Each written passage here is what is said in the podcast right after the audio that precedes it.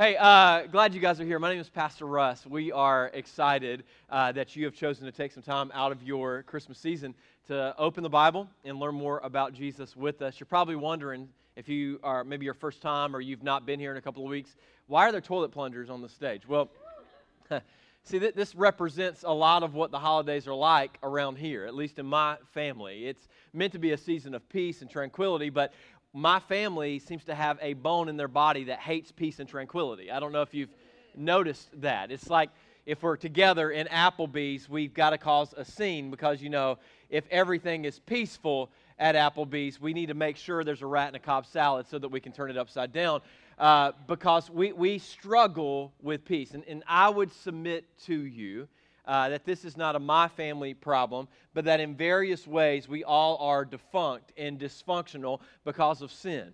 And there's this consistent um, dissatisfaction that seems to rest in the hearts of man that causes war and lust and division and uh, anger and fighting and quarrels that we have to deal with. And the truth is, none of you, although this, some of you, you've tried it for the last two years, you, you can't live in complete isolation from people. I mean, you can live in most isolation from people. That's how Woodruff existed. You know, we wanted to live away from society and people.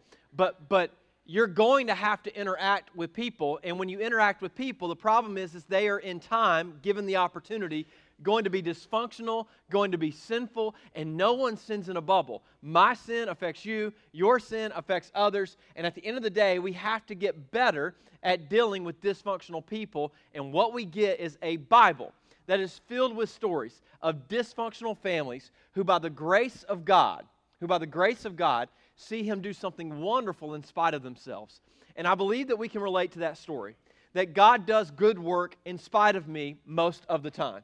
That usually it's not me in flow or in rhythm with the work of God, but it's often in spite of me that the work and the goodness and the fruit of God comes into my life to bring good works and good fruit through my life to my community around me. And so we wanted to take some time this holiday season, which is the busiest time of the year for the police department, apparently, to talk about family dysfunction and the good news of God's work in dysfunctional families. Last week, we'd opened it up by looking at our first father and mother, Adam and Eve, and we looked at this idea of something called boundaries.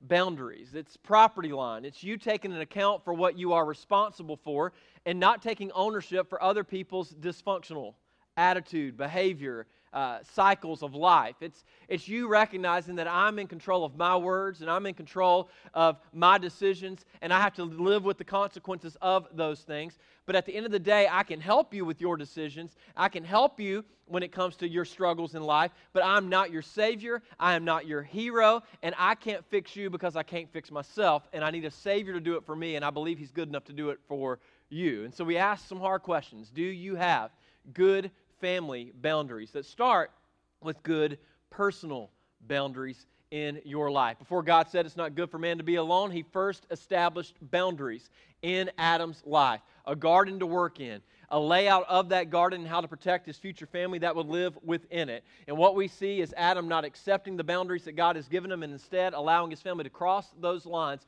and walk into destruction and difficulty, which has led to the entire world experiencing the weight and impact of sin in their lives. Now, today we're going to move on a few hundred or a lot of years ahead into a family that has got a father named Isaac, a mother named Rebekah, and two sons named Jacob and Esau. The story picks up in Genesis chapter 25. If you have your Bibles, I would invite you to open up your Bible with me and let's look at this uh, struggling to function family and God's good work that He does through them. Genesis chapter 25. This story opens up in verse 19 with a disappointed husband in a familiar affliction. It's a disappointed husband who has a familiar affliction. If you're taking notes on titles of the sermon, I just want to make sure that you maybe write down the title. The title is How to Jack Up Your Family, Part 1. So if you're looking for, like, how do we really amp it up? Like, how do we ensure the cops get a show? Just do what they do. Verse 19. This is the account of the family of Isaac, the son of Abraham. When Isaac was 40 years old, he married Rebekah, the daughter of Bethuel, the Aramean from Padan Aram, who and the sister of Laban the Aramean. Isaac pleaded with the Lord on behalf of his wife because she was unable to have children. The Lord answered Isaac's prayer, and Rebekah became pregnant with twins. So we get a general introductory here, but there's a lot to it. There's no details that the Bible includes that aren't meant for your edification or for you to know more about the story. And so we're told about a guy named Isaac who's the son of Abraham. Some of you sang a song. He was a father. He had many, had many, had father.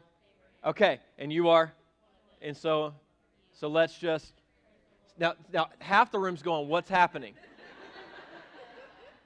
The other half just grew up in a, a Sunday school with felt presentations where they drilled this stuff into our heads and everything had a song. And then we replaced that with vegetables that sing.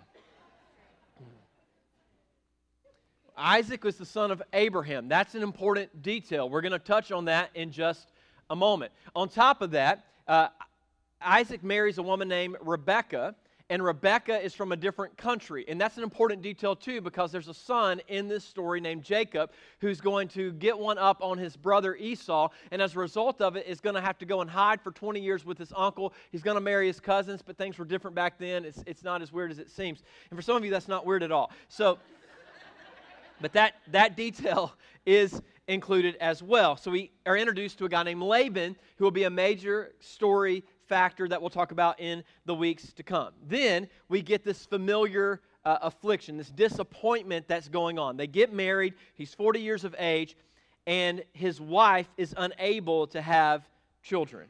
Isaac pleaded with the Lord on behalf of his wife because she was unable to have children. The Lord answered Isaac's prayer, and Rebekah became pregnant with twins. Now, don't let the Bible jack you up in the way that you think about God, because you read a prayer and a solution that all happen in one verse. And most of life is not a prayer and a solution that happens in one verse. In fact, most of life is a prayer followed by some doubts about that prayer, followed by trying to pray that prayer better, trying to followed by doubting whether or not you are even being heard in that prayer, followed by crying out, followed by tears, followed by apathy and indifference, followed by I ain't even talking about it anymore, followed by, well, maybe I'll pray about it because the preacher said something about it again, followed by a little bit of hope, followed by some dashed hopes again, followed by I thought we'd be here by now. Why are we still in this? And, and sometimes that's one verse. Because they don't time step these things with saying, okay, this, this was, he prayed at 11 o'clock, and by 11:35 the prayer was answered. That, that's not what's going on in the story. You see, we are first introduced to this affliction. Rebecca is barren, she cannot have children. Infertility is always painful. But let us consider the pain that it must have caused Isaac and Rebecca uniquely. Genesis chapter 12, Abraham speaking with God, it says this Genesis chapter 12, verse 1 The Lord said to Abram, Leave your native country, your relatives, and your father's family, and go to the land that I will show you. I will make you into a great nation. I will bless you and make you famous, and you will be a blessing to others. I will bless those who bless you and curse those who treat you with contempt. All the families on the earth will be blessed through you. Now, big promise. Who's carrying the continuation of the promise? Isaac. And some of you know what this is like. You're born to highly successful parents. They've been gifted by God, blessed by God, and now you carry the burden of their calling. Whether or not you want it or not, whether or not you want to walk in it or not, you deal with the shadow of dad. You deal with the shadow of mom, and it weighs on you. You see, the promise was that Abram was going to be the father of many nations. Yet when he dies, he has one child that's in the promise. That one child that's in the promise of God building a great nation that's going to bring the whole redemptive story to creation is a guy named Isaac. It lays on his head. Now, what else do we know about this? He's going to be the father of many nations, but his wife cannot have kids. So, how do you have a nation if you can't have one child? Can you imagine the doubt? Can you imagine the frustration, the discouragement that comes out during this time? Now, here's what you need to know. And this is like a crash course lesson in how God works that comes in this story. The truth about God's promise is this God has never called anyone who did not have a wait that followed receiving the promise. When God promises something to you, it usually requires a season of waiting. That's not a season of waste. It's God preparing you to not idolize the gift that He's going to give you. It's God preparing you to actually carry the calling He's going to put on you. It's God preparing you to mature. Look, Joseph is going to uh, rise up and save the entire nation of Israel in a few chapters. And he sees his brothers bowing down to him and his parents bowing down to him, and he thinks it's going to be about his significance. So God has a crash course of waiting that awaits him. So you know what he does? He gets thrown into a pit. He gets sold for balsamic gum to slaves, to a slave traders. He's sold into Egypt. Things get better. The very next thing we read about Joseph after being sold into slavery is that the Lord was with Joseph in the waiting as he held the promise that he had yet to receive. After he rises up in Potiphar's house, things are going great. Potiphar's wife corners him, grabs his tunic from him. He runs and streaks like uh, Ray, whatever his name is, through the house. I can't remember who was the guy. I remember him from back in the day. It's Ray Stevens. Amen. There's still a redneck in the room. and he's thrown into the pokey. He goes in the pokey. Two guys are thrown in that are from uh, Pharaoh's court. He translates their dreams. For one of them, they didn't want the translation because off with their heads. The other one is restored, and he asks him, Don't forget me. Like when you get up there with Pharaoh and you remember the God that translated this dream and it is going well with you, remember me who has done nothing that's in this prison. We're told, even in prison, though, the Lord was with them. And even when he was forgotten by the guy that was restored, the Lord was with them until Pharaoh had a dream that he couldn't translate. And the guy remembered, and Joseph was put in front of him. You see, it's never in your time that the promise of God comes through. It's always in God's time. You see, promises from God are given by God and they are achieved by God. So God doesn't give you a promise so that you can get busy with something to do. The promise is never built on what you can do, what you will do. It's built on what God's saying He's going to do in you or for you or through you or around you. And so it's given by God, therefore it has to be instituted from God. God does not give you his promise to give you something to do, but so that your faith can grow in the confidence of what God has determined to do. So that as you're walking in it, you're like, oh, God already told me about this one. God already promised this to me. I, I can receive it with joy because I know that this is what God does. He's already promised that this is the way in which He would work in my life.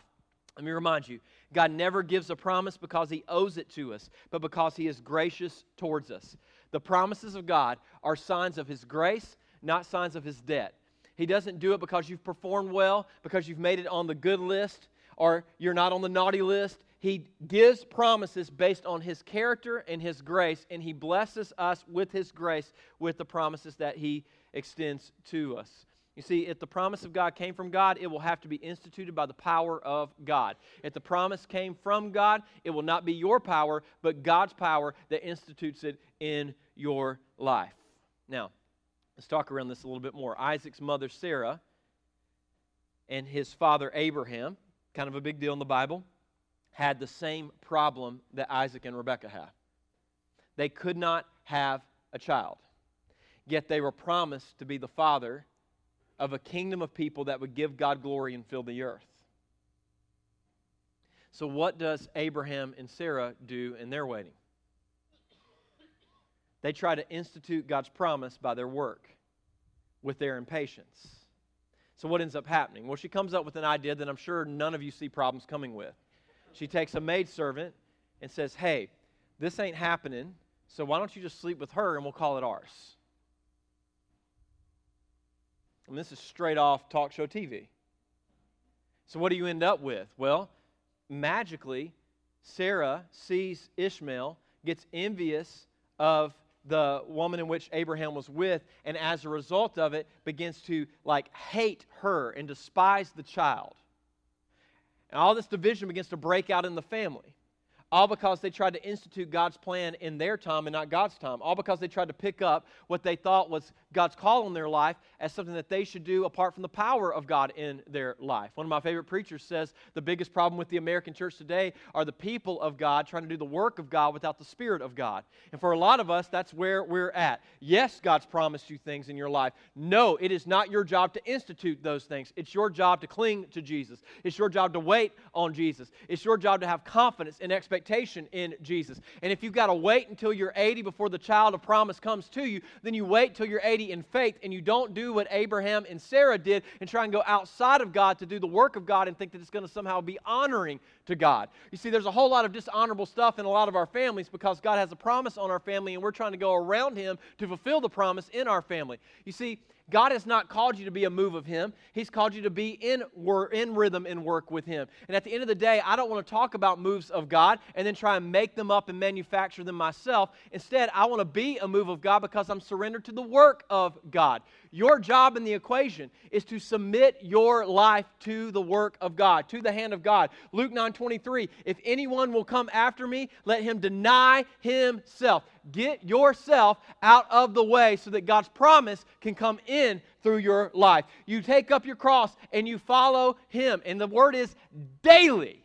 Daily. Your job is to die to yourself, get out of the way, and submit to God in the waiting. Some of you guys, right now in your life, have a promise. God is going to do it because He is gracious, because He is good. It will not be in your timing, it will be in His timing, and it will come with probably a season of waiting that you are not anticipating. But let me promise you this about everybody we see in the Bible that has a promise of God on their life has a season of waiting where God is working preparing them for it. You've got a guy named Joseph. How about David? Remember him? Ever heard of him? Little king in the backwoods of nowhere gets anointed to be king. Next thing you read about David after he's anointed to be king is what?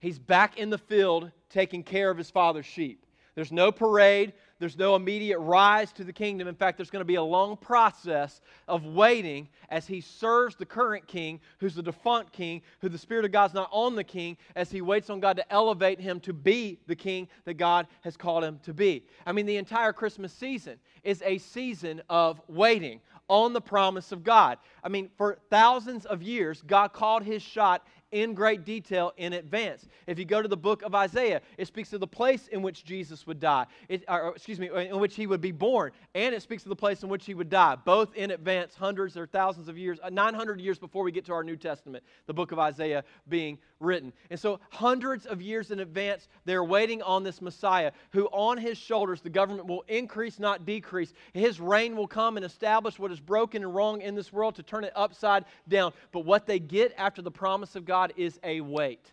And most of them never see the fulfillment of the promise. But does God come through? Every time. Is God on time? All the time. And as a result of it, what we have is a story that reminds us that though we are in seasons of waiting in various ways in our life, there is a God who we can trust with confidence in every promise that He has made to us in our lives. You see, there's a gift in your wait.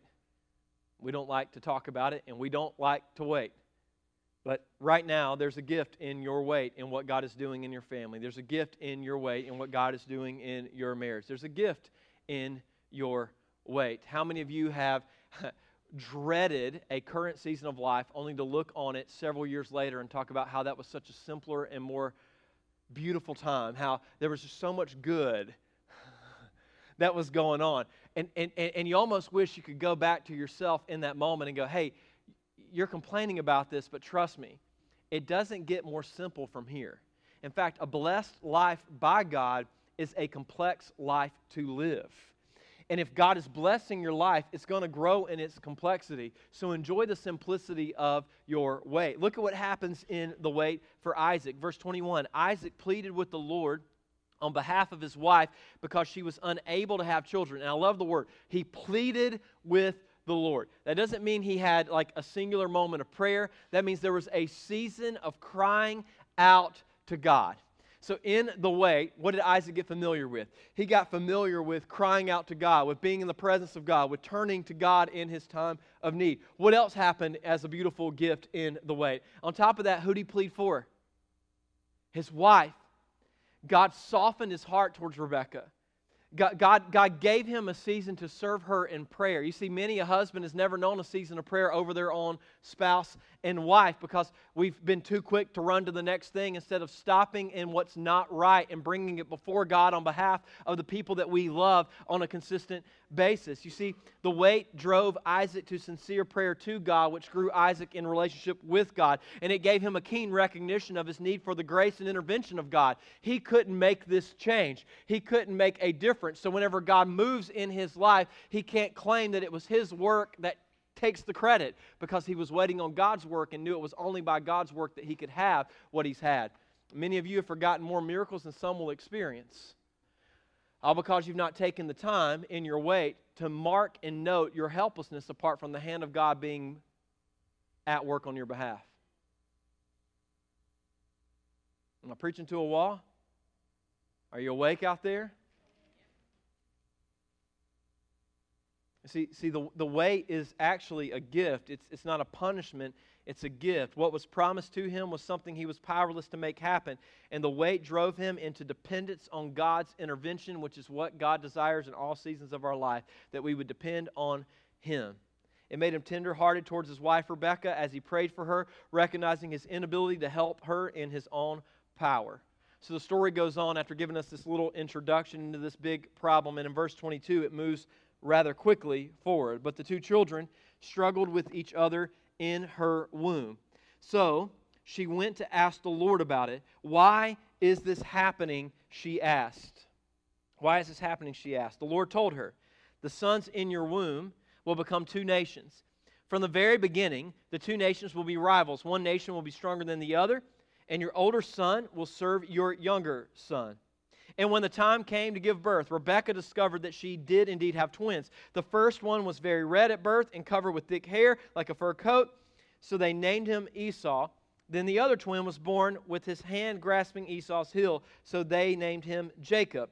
Isaac, Isaac was 60 years old when the twins were, okay, 40 when they get married. She's bearing, and, and we just made the point. He pleaded with the Lord. How long did it take? 20 ish years. Some of you haven't even cracked the first five years of the wait.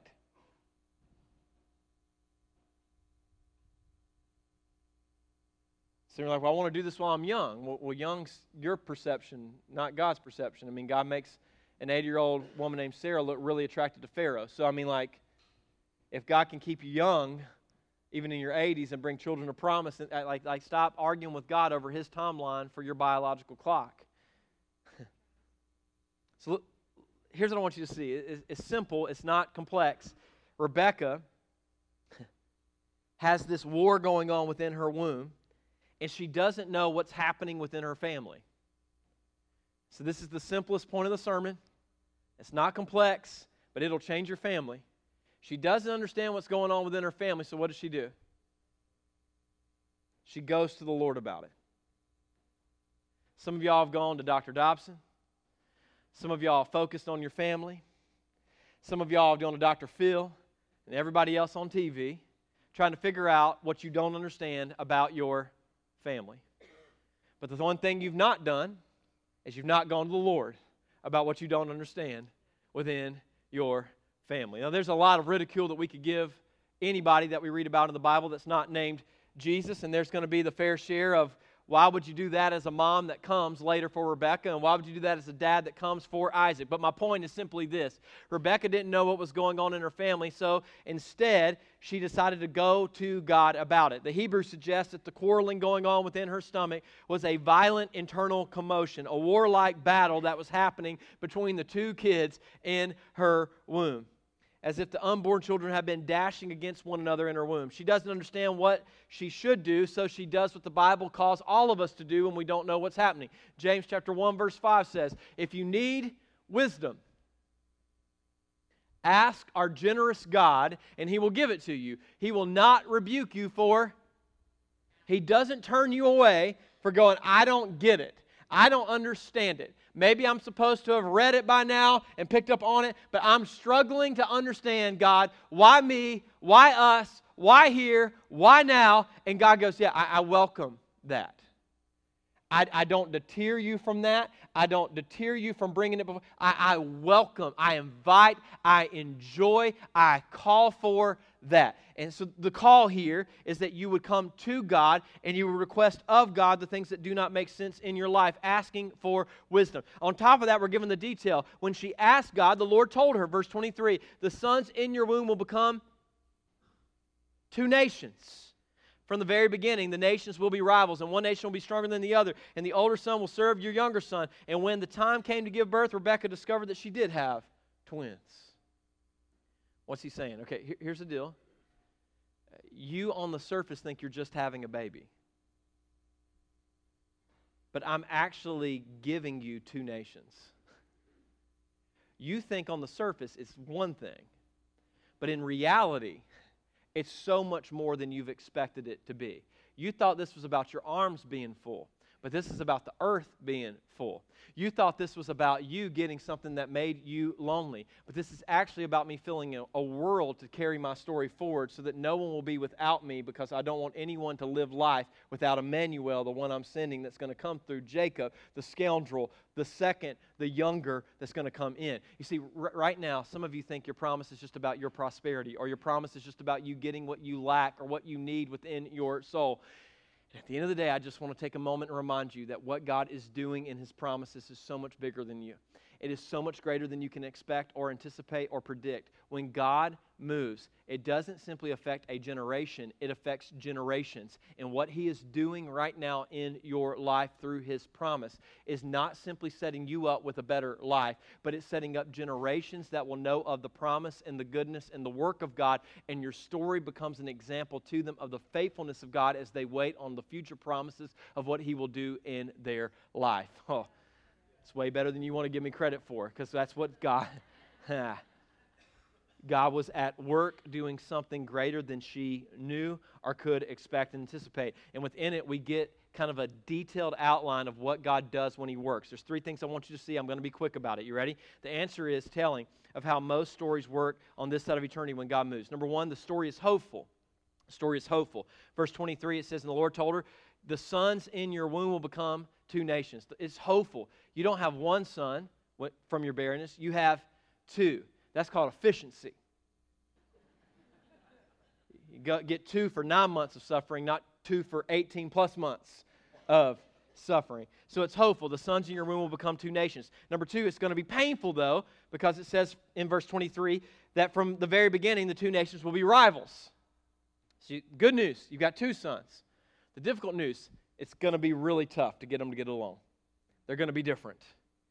Number three, when God moves, it's usually hopeful, it's usually painful, and number three, it's usually unusual. It says one nation will be stronger than the other, and your older son will serve the younger son. That's not how this worked back then.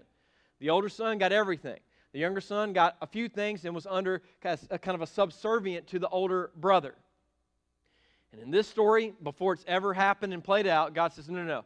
It's going to be hopeful. There's two kids, not one. It's going to be painful. They're going to be rivals of each other. There's a lot of family pain that's going to come in this story because of that rivalry. Jacob's going to trick Esau out of his blessing.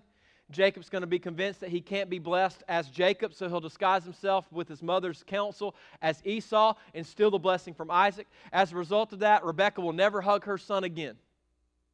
He'll be sent off to Laban. She'll die and be buried in the family tomb. 20 years later, he'll come back. They'll restore, they'll have a great relationship. But the Israelites and the people of uh, Esau will go on to be rivals and rival nations against each other. And we'll read about the rivalry and the pagan worship that Esau's people and their legacy go on to worship instead of the one true God. And as a result of it, the big mess that comes out of all of this story. But in the entirety of it, God is pointing to the fact that he is going to work for an unusual good in it. A good that she can't understand and won't necessarily comprehend, something she may not have actually seen in her life. And here's what I want you to get when God moves in your life, it's hopeful, it's often painful, and it's definitely unusual. How do you know you got God working in your life? Well, there's hope, and there probably shouldn't be. There's pain, and you probably don't expect it to be if God's near. And it's unusual because when God works, He doesn't go the way men would go about doing things. Where do you get this from? Is it just a one off story like this? No, no, no. There's a guy named Saul. He becomes Paul, right? He receives an interaction, an encounter with God in Acts chapter 9, and look at what happens to him. But the Lord said, Go for Saul. He is my chosen instrument to take my message to the Gentile and to kings, as well as the people of Israel. And I will show him. Okay, first part. It's hopeful. Go get Saul. I've chosen him. And he's going to take my message to the nations. He's going to talk to kings. Hopeful. But it's painful. For you will show him how much he must. He who God, anyone that God uses greatly, will on this side of eternity suffer deeply. I know we don't like that. But if you want to be used greatly by God, point to anyone in the New Testament that doesn't suffer for the call. John's boiled alive, thrown on an island in isolation. Thomas is rumored to have been killed and martyred in India. Jesus' half brother James is, th- is rumored in legend to be thrown off the top of the temple for not denouncing Christ. He survived the fall with broken legs and they beat his face in and killed him. That's the belief of it. You, you don't get out of the 12 disciples anyone that's either not a betrayer or a martyr. It was hopeful, but it was painful. Look at what he goes on to say. So Ananias went and found Saul. He laid his hands on him and said, Brother Saul, the Lord Jesus, who appeared to you on the road, has sent me so that you might regain your sight and be filled with the Holy Spirit. Look what he goes on to say. Instantly, something like scales fell from Saul's eyes. We can call that unusual. All right? This is my point. When God moves, it's not the way that you would normally do it. What's, what's God's process in moving Saul forward to becoming Paul? You're going to be blind. You're going to wait. I'm going to send someone that's scared to death of you that I'm going to have to convince that they need to come. They're going to come and lay their hands on you. When they pray over you, you're going to receive the Holy Spirit and you're going to receive your sight again and you're going to see the world differently. You see, it was hopeful, it was painful, and it was unusual. Let, let me get back to the story. So, she goes to the Lord because she doesn't know what's going on with her family. Some of you don't know what's going on with your family. Go to the Lord. He who lacks wisdom must ask of God who gives freely. James, like, go to the Lord, okay? Then we read this. Look at what it says. They're unique and they're different. The first one was very red, verse 25, and covered with thick hair like a fur coat, so they named him Esau. Then the other twin was born with his hand grasping Esau's heel, so they named him Jacob. Isaac was 60 years old when he was born. Look at what he goes on to say. As the boys grew up, Esau became a skillful hunter. Anybody relate to Esau? Hunters. Everything's protein and food. Anybody out there? You're afraid to grunt in church. That's okay. You're still getting in touch with your emotions. But I bet you were, you were pretty loud the last time you dropped a deer. You didn't go, hmm. So don't come in the presence of my God and tell me you're not emotional. Because, I mean, if you're in the deer stand going, woo, you, you, you got more praise in you than you're given.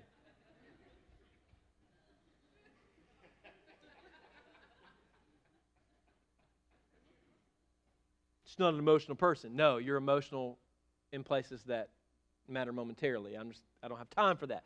It just drives me crazy.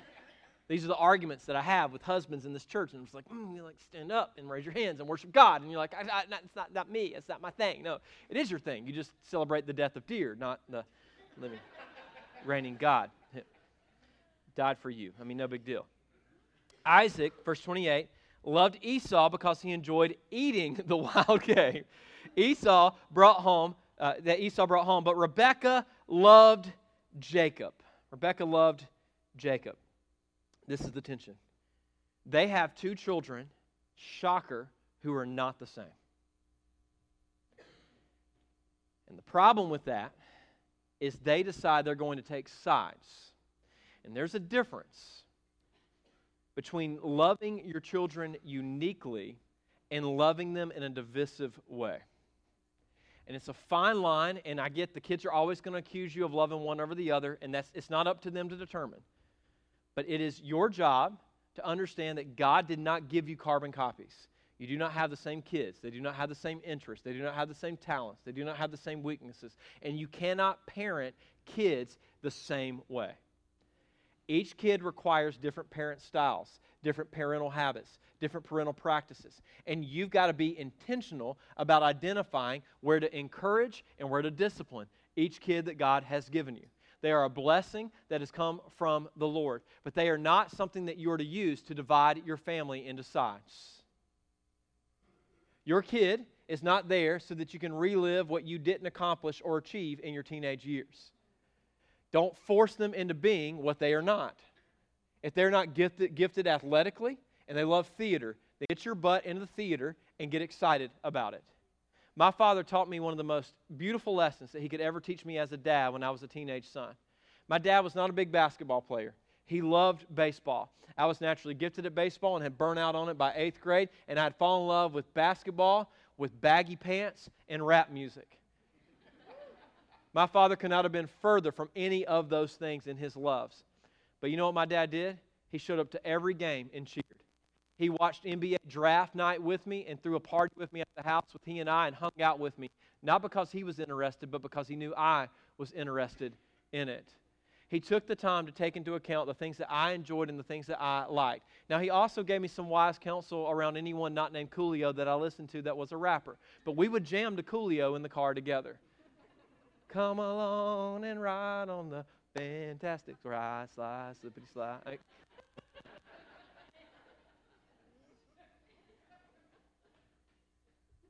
My sister was the complete opposite. She loved cheerleading. My father could care less about cheerleading, but she was passionate about it tumbling and turning and throwing people in the air and concussions and broken backs and all that kind of stuff. And so, did my dad have cheer, a cheerleading shirt for her team on? Was he in the middle of the crowd hooping and hollering and yelling? Absolutely. You know why? Because these were the interests and talents and gifts that God had given his daughter, and he was going to support and back and encourage those things. My dad does not love me and my sister the same, but he does love us in equal value. And I have confidence in that because of the way that he, he, he parented and, and led us to, uh, and, and raised us up. Now, here, here's my point it's okay to acknowledge that you naturally connect with one kid over the other. Not to them, but to you. You need to acknowledge that more than likely, there is a kid that you connect with and a kid that you struggle to connect with. So it's normal that the kid that is more or less like you, depending on what they are more or less like, is the one that you naturally or with ease connect with. Shared passions and interests, just like with friendships, naturally build relationships with kids who share in those interests. The point of this is to acknowledge it and to work to engage the kid who is different and more difficult to connect with with intentionality. Okay, me and Luke do not struggle to connect. He likes sports. I like sports. He likes to wrestle and body slam each other in the in the room. I, I, I, like to pick him up and body slam him and put every WWE move that I never got to put on anybody on him with with, with safety. Okay, don't don't don't call DSS on me. All right, like I ain't got time for that. Like with safety, I let him win every now and then. We figure four leg lock each other. We choke slam each other into the couch. It's fun. It, property's broken. My wife cries. It, it's okay. My, my, my point my point is, it's easy for me to connect with Luke. My daughter loves theater. She just wrapped up her first playbill, and I have to be intentional about engaging with her. She doesn't know this yet. She's probably watching it, but we decided that uh, Wicked, which is not a play about evil, it's a play about the other. Some of you are like, oh, he's going to Wicked. Oh my gosh, that's not Christian. Okay, like, settle down, Karen, okay? Calm down. Like, it's a great play. It's written about the other side of the Wizard of Oz. We're taking her to go and see it. Why? Because she's interested in it. And it's way more expensive than anything I've done with any of my children ever in the history of my life. But she's into that, and we want her to be engaged and get to go and experience those kinds of things. I have to work with intentionality towards it. Why? Because we're different, but I still love her. I want God's best for her. I pray over her every night, just like I do my other two kids. So know that you'll naturally connect with one which means you need to be intentional sometimes towards the others. I found this quote from a family blog. It says, "If we're not careful, the child who matches up best with our own personality and preferences may get more or more of the best of us, while our other children get less. Don't let that happen." Number 2, you must be proactive in loving and pursuing your kids. You've got to be proactive in loving and pursuing your kids. If you have a kid that is requiring a lot of correction, make sure to seek out interaction that is non corrective during those seasons.